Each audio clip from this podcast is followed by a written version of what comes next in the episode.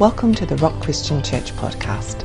Today's message is God Sanctioned Ambition by guest speaker Terry Keen.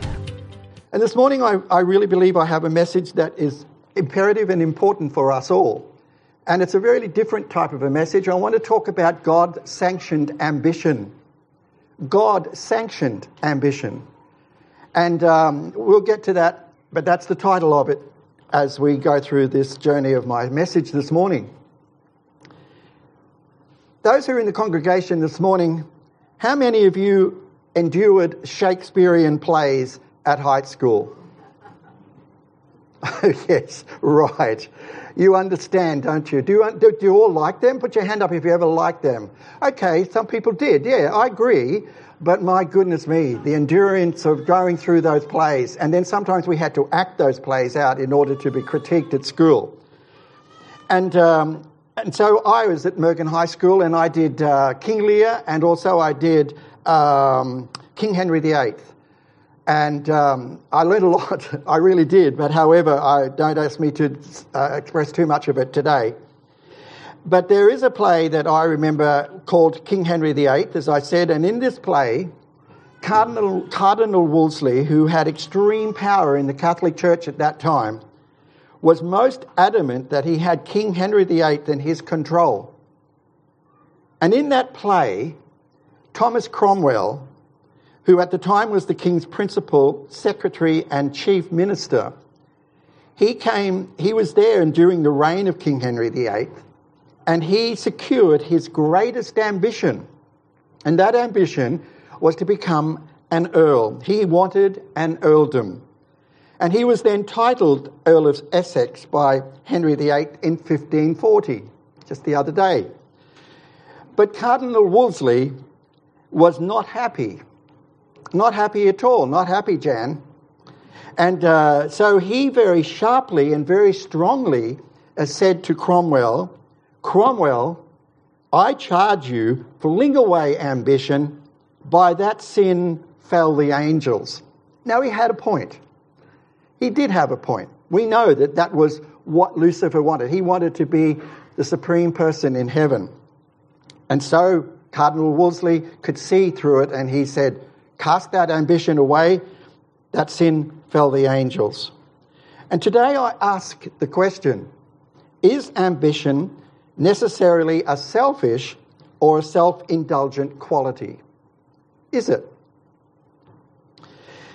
The Bible appears to teach that there is an ambition which warrants strictures. We know that it has to come into the confines of what God's plan and purpose is. But there is an ambition which is actually worthy to be cherished. In essence, any ambition that centers around you and terminates upon oneself is actually unworthy. When an ambition which has the glory of God at its center is not only legitimate, but positively praiseworthy. I want to just touch on the idea of a master ambition. Thank you. Many can fail of worthwhile achievement simply because we have no master ambition, no dominating purpose to unify your life. And that's really sad. These sort of people live haphazardly, but not like Paul, who in the scriptures, in the New Testament in particular, who says, This one thing I do. And if we just even use that, that phrase, one thing I do was so much a purpose in his life that he wanted to always please God. Once he discovered who God, who Jesus was, it was his whole aim. It was his one focus, it was his main ambition to please God. And so, if we are to achieve a worldwide ambition, worthwhile ambition, it will require such a wholehearted abandonment. And sometimes that's scary when we have to actually give ourselves completely to that whole ambition. Let me just share a worldly example first. There was a guy called Demosthenes, and he was a Greek, and he lived in, three, in between 384 322 BC. So it's before Christ. But he also was an orator. Now, when Demosthenes Demosthenes first spoke in public, he was hissed off the, off the platform. Get lost, get going. They didn't want to listen to him. And um, that was quite embarrassing for him. Now, he could have gone off and go and sat in a corner and moped for the rest of his life. And also, he recognized the fact that his voice was actually harsh, it was weak, and his appearance was less than ordinary. But he was determined that his fellow citizens would hang on every word of his. And so he gave himself day and night to oratory, to allocution. He shaved half of his hair on his head so not to be drawn into the vortex of society, which was all very flamboyant even in that time. And to overcome a stammer, he recited with pebbles in his mouth. He stood on the shore of the Aegean Sea so to gain volume. He actually had an ugly hitching of his shoulder, and he corrected it by standing beneath a suspended sword. Ouch, because I'm sure he would have had it pierce his shoulder on many occasions. And he even corrected facial distortions. It was not surprising that when he next appeared in public, he moved the nation of Greece. He was on the stage with another orator, and when that companion orator concluded his speech, everybody got up and cheered and said, What marvelous oratory! But when Demosthenes reached his final sentence, the crowd rose and cried with one voice, Let us go and let us fight Philip a powerful and an awesome story. Took him from where he was nothing to where he became something of importance, but he had an ambition. His main ambition was to become the best orator. If we look at worldly ambition, it expresses itself in three main directions it's to build your own reputation, to amass wealth, and that's not wrong. Is it financial planner Tony? uh, or to wield power. But its fatal flaw that its centre is not in God. The type of ambition engenders jealousy, it engenders envy, it is impatient, the consideration of many, many people and others, and it will go to all lengths to achieve its ends. And we see this constantly, especially even in media and even those that are around about us, maybe people that we work for you feel that their ambition is not about you either, but it's for themselves. And, and, and we can see what ungodly ambition can do and how devastating it can be. Even men and people in power, it can bring such disaster and such heartache. But how unsubstantial, unsubstantial are its rewards and how trivial its achievements when viewed in the light of eternity. The ambition of Napoleon, for instance, or even Hitler, were stark reminders of how ambition brought only mon- mon- um, momentary uh, glory, but with eternal shame. Such an ambition as this is the antithesis of the spirit of the cross of Christ. Christ didn't die for that to happen. The next point I want to just make is that we just have a look at what an unworthy ambition is. It is, impossible. it is sorry, it is possible to nurse an unworthy ambition in religious as well as in worldly associations. Now, before their transforming experience at Pentecost, two of Jesus' closest friends, James and John, they used their doting mother in an endeavour to gain them supreme privilege in Christ's kingdom over the other 10 disciples. I mean, I knew we understand her ambition, we understand her desire, we understand why she wanted that, but it didn't work. And even at the Last Supper, it was not too sacred for an occasion to be marred by selfishness, strife, and so on, and even betrayal. The ambition which God sanctions is different. The true disciple of Christ lives by an entirely different scale of values. And the God approved ambition must be pure, must be noble. It requires self sacrifice. it's less of self and all of God. Which brought me to a memory. Back in the 19 late 50s, early 60s, it was when Billy Graham came out to Australia. And sometimes, because I lived in a little town called Murgon, between halfway between, near Kingaroy. And um, I remember going to Wondai, which is in between. It's a place where I actually was born. So significant. Such a little town it is, but however, I came from there. That's the main thing. But I remember going to the Wondai um, town hall, and it was sort of drawing people from Kingaroy and the surrounds, Murgon and so on, and we all met in that. And one of the most significant hymns that I remember at that crusade that was held by landline. We never saw Billy Graham as in on the screen like we do today, but it was by landline. So we would just listen to the message. But I remember the power of God that was evident in that very little hall in, in um, oh, it was more than a little. But there was a song, a hymn, and I won't go through the hymn because I wouldn't, uh, wouldn't, wouldn't, wouldn't want to do that. I know I have a song dance act with Lynn later, but however, I'm not going to go there. But it used to say at the last line of each stanza, there were certain differences in the way that the hymn unfolded. And in the first stanza, it said at the end, all of self and none of thee. In other words, I'm in control, God. But as the hymn goes on and as the little story unfolds within the hymn, the writer and the hymn writer says it's less of self and more of thee. And then, as it came to the last line of that hymn, and I remember it so well because that is when the Holy Spirit really, really started to impregnate my life with His desire for me to serve Him. I remember those days. It wasn't until later that it all became to, came to fruition, but it was none of self and all of thee. And I've never ever forgotten how powerful that is because I, I don't always let that happen because I'm still a sinful person. But my whole endeavor and my whole ambition is to actually serve God and Christ and the Holy Spirit in a way that is not of self, but all of God. The Christian disciple, you and I, must recognize that he or she belongs to Christ.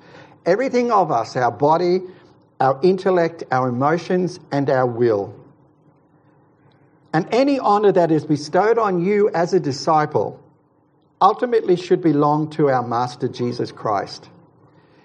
And I know that there is many in this church who I can see it being, you know, when people come up and say da da da da da praise or maybe some exciting, you know, uh, observation.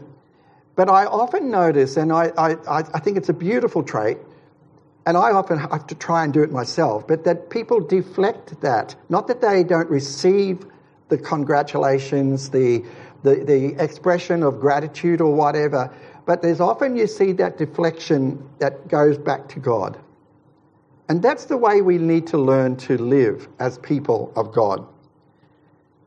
So it goes back to Jesus. We must cherish and nourish the ambition to give rather than to receive, to serve rather than to be served, and to use time and talents for God uh, than in the pursuit of how important we might be. The next point is determining motive.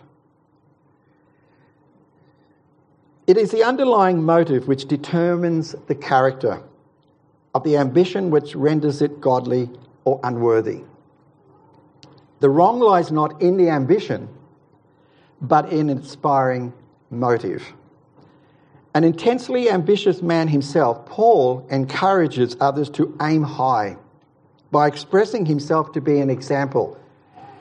Did you always find it interesting that he would always high, big note himself in some degree? But it wasn't really, was it? Do as I do, or follow me, or whatever. And it's not because he said he wanted all the glory, but it was that he would do it for the sake of Jesus in many times he would say, I press on toward the mark of the prize. Or so run that you may obtain. And I always find that interesting because, believe it or not, I was to be an athlete at school, at high school, and I did fairly well in athlete, athletics, mainly in sprinting. And I always enjoyed the things that I did, even in that, that field of athletics. But as I got to become a Christian and realize just how powerful this, this uh, phraseology or this, this these words were, you press toward the mark. And so he had an ambition. My ambition was to win. My ambition was to cross that line and to do the best I could. And finally, I got to state athletics. I didn't, I only came fourth, but however, it was still an experience. And, uh, and it, was, it was a lot of stuff that I, we only referred back to it at, um, uh, at Life Group on, on, on, uh, on Wednesday night here, which I run. And, and um, I remember that when I used to run, I, I, I was given the, the, the, the, the, a pair of shorts that were silk, like silk shorts, because they were light. They weren't heavy. I could run faster. So my grandmother thought. So she made me these, believe it or not, I was dressed in silk shorts. the singlet, I had the muscles then.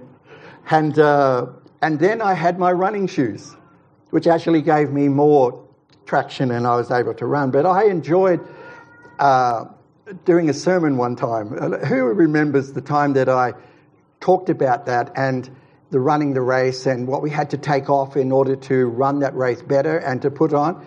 And it was, yeah, you're all nodding. I hope you remember the right one because we, Darwin remembered it. My title of my sermon was Nuding Up for God. Now, that's a wonder it didn't sort of, yes, I know, Anita. I mean, Vicky. I mean, goodness me. Nuding up for God, how do you say that in church? Well, I did. But it was taking off stuff that was actually going to make us run the race better. Put off all that which is wrong and put on that which is love. So I didn't stay nude. I didn't really get nude, but I was just making the reference to the fact that we needed to, you need to do that. It was just a title that I was surprised that I stayed in the church after that. And so, three of his own unusual ambitions appear in his epistles. That's talking about Paul. He says, I want to be well pleasing to God in 2 Corinthians chapter 5, verse 29.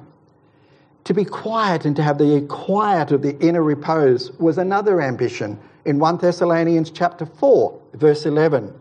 And to preach the gospel where Christ has not already been named was another ambition of his, Romans 15 20.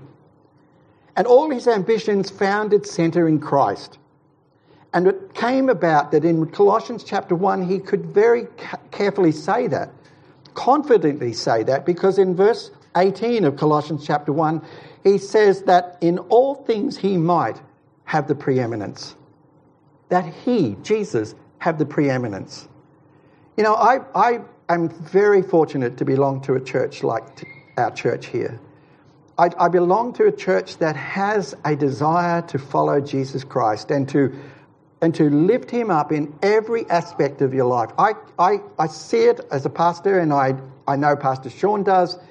And there is this amazing uh, uh, sanctuary that we have here, a place where we feel safe, but a place that we can give, and, and, and no one feels that they're better than the other. And even if we have an ambition, no one cuts you down and goes, oh, You're getting a bit too smart for yourself there.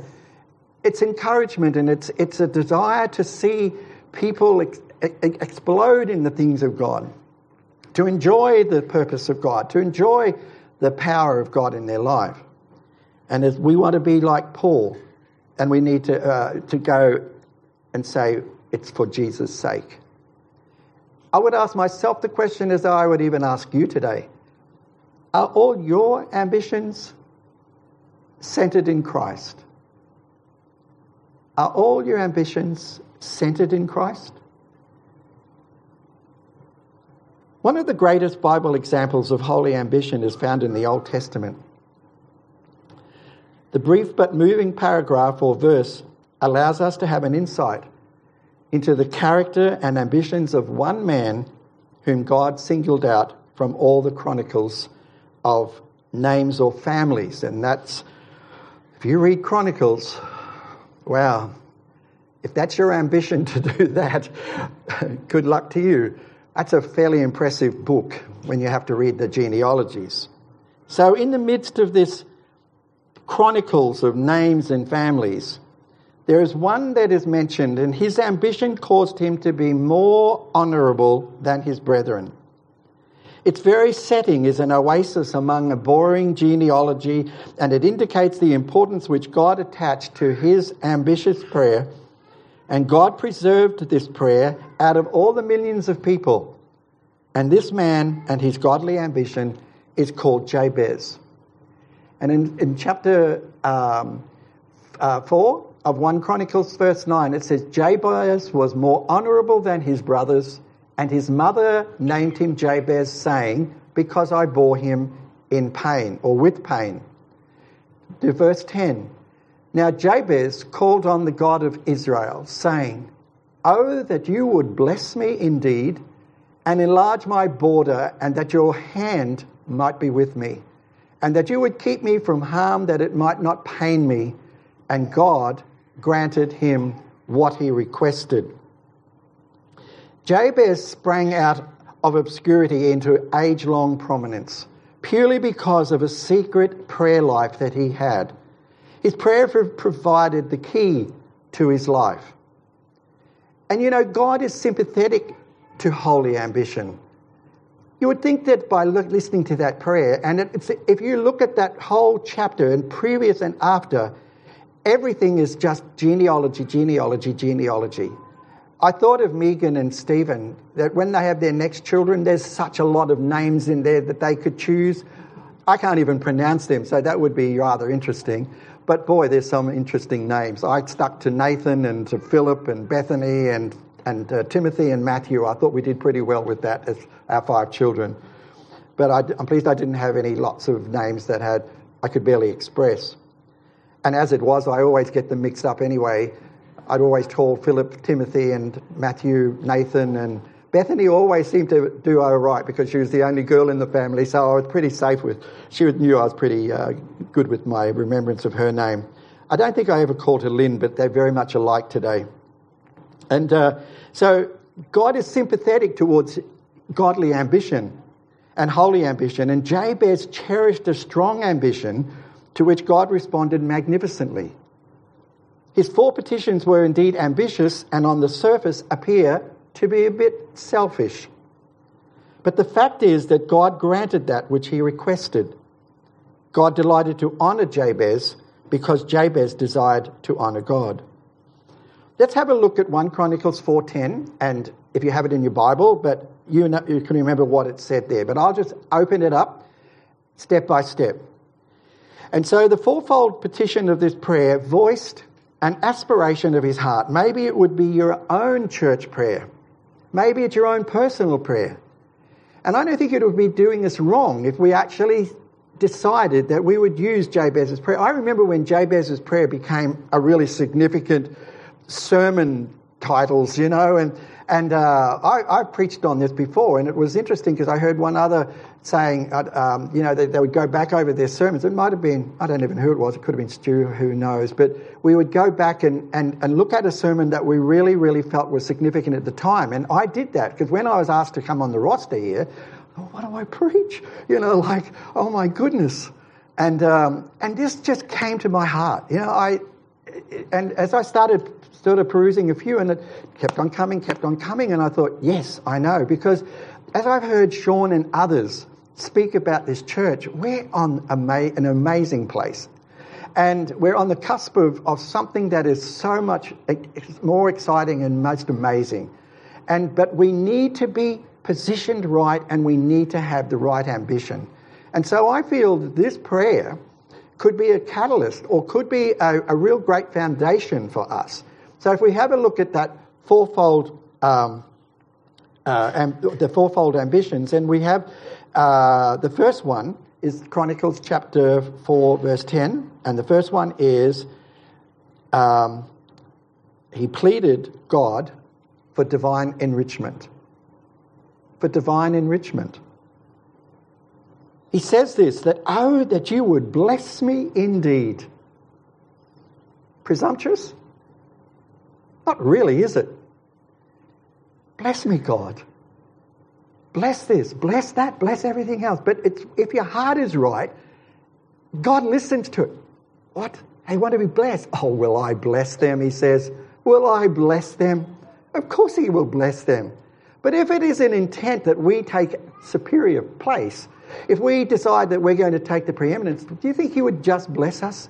Not as much, no. He'd be nice to us, I reckon.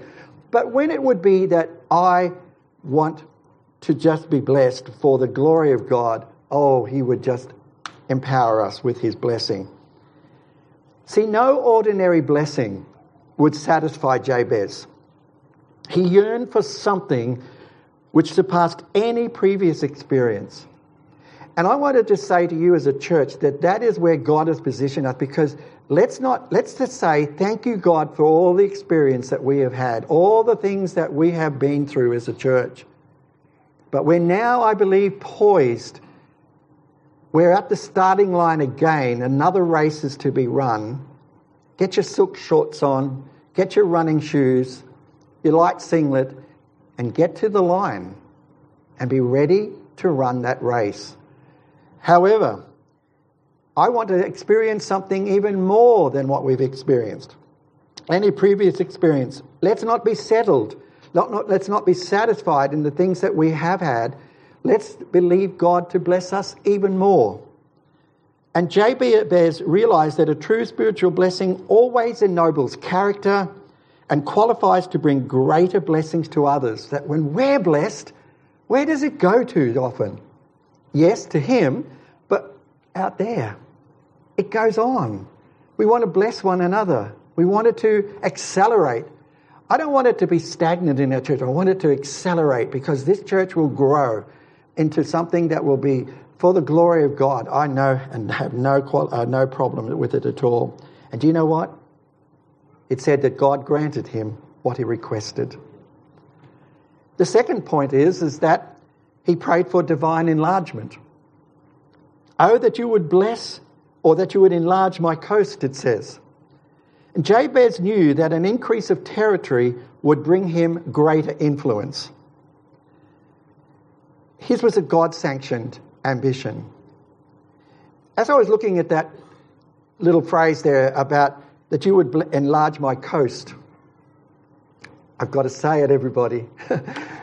for those of you who know who I am and where I've come from, but I'm a Queenslander, but I lived in New South Wales for a while, it was at Ulladulla. yes. Hey. Mark, I thought you'd be more excited.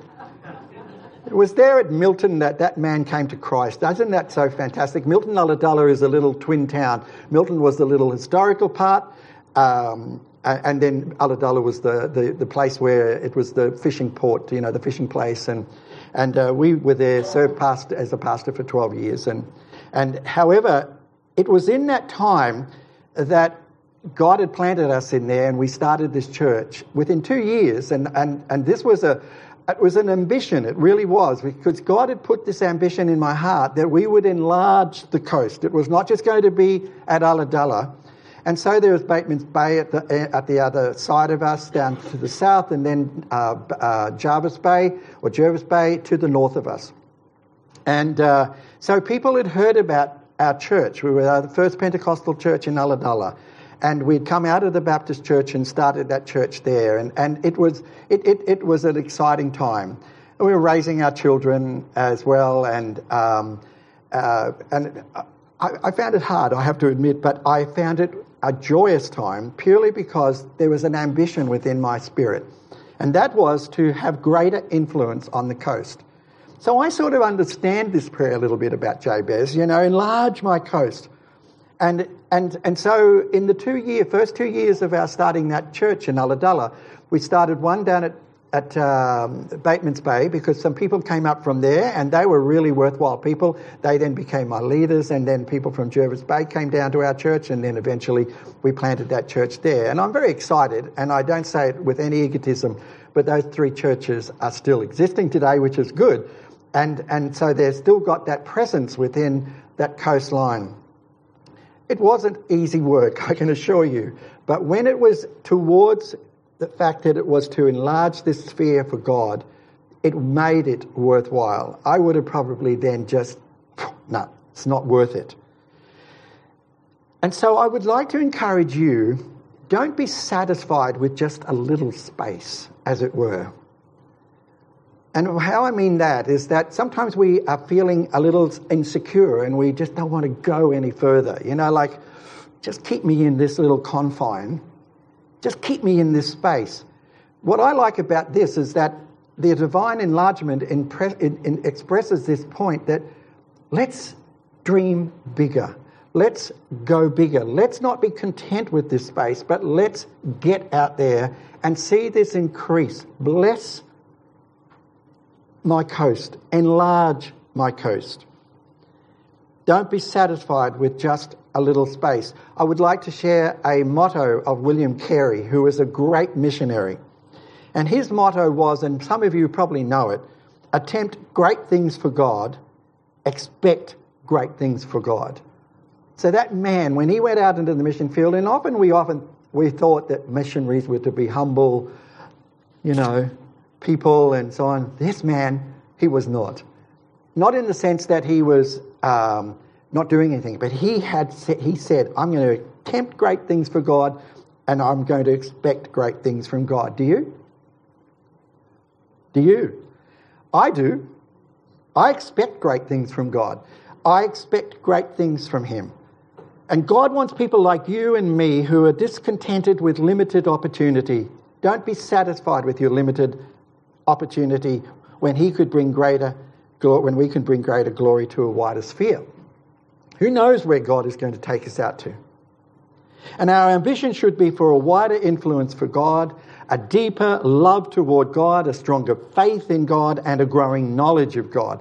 Those four aspects are really imperative and important. Because otherwise, we just go out there on our own tangents. But when we have a purpose, when we drive it to, with something that is so powerful as, as, as, as, a, as a wider influence, a deeper love, a stronger faith, and growing knowledge of Him. However, the motive or ambition must be carefully watched. It must be. Don't just take it for granted it's all going to be fine and rosy, wine and roses. When it's right, God will not deny our prayer. And what did God do? God granted him that which he requested. The third petition was a divine enablement. Oh, that your hand might be with me. And so, an enlarged coast or territory involves increased responsibilities and imposes greater demands. And Jabez knew that he required a greater power than his own to possess and develop that new territory for God. Who is the greater power than our own? The Holy Spirit. And so we would ask, we cannot fail this, that, that we ask every day and every Sunday that the Holy Spirit come into this meeting and to take control, to empower us for that which is ahead of us and that which is for, uh, um, for us to do. If we're going to have new territory for God, and it might be in an individual way, a personal way, it can be in a corporate way, such as our church. But God's hand represents that mighty power. Now, know, there was a man called John the Baptist, as you know in the Bible, and he moved Israel so mightily because the hand of God was with him. It says that in Luke chapter 1, verse 66. John the Baptist, wow, what an impressive man he was. And so for Jabez, God granted it. God said yes. Fourthly, and the final request was a divine environment. Oh, that you would keep me from evil, evil, that it may not grieve me. Jabez knew well that inevitable peril that would be out there if he had an enlarged coast. The larger the responsibilities, the more attack that we might get. And he was not uh, unaware of this. And so that was his prayer that there would be an attempt for great things for God, but knowing that there would be an attraction or it would attract the evil one. And Jabez's prayer is appropriate. And even Jesus' prayer in John chapter 17, verse 15, is appropriate when he says, I pray, when he prays to God, that you would keep them, us, um, from the evil one. And so Jesus was praying for that divine environment for us.